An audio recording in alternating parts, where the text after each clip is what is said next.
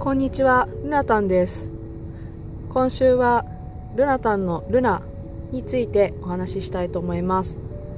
ルナの言葉の由来はラテン語から来ているそうです。ローマ神話に登場する月の女神であるそうです。ちなみに地球はラテン語でテラ、太陽はソル、星はステラというそうです。私はこのルナタンという名前を付けるにあたって月が大好きなので何か月に関する言葉はないかなと調べていました。その時にこのルナという言葉を見つけました。また来週も配信していきます。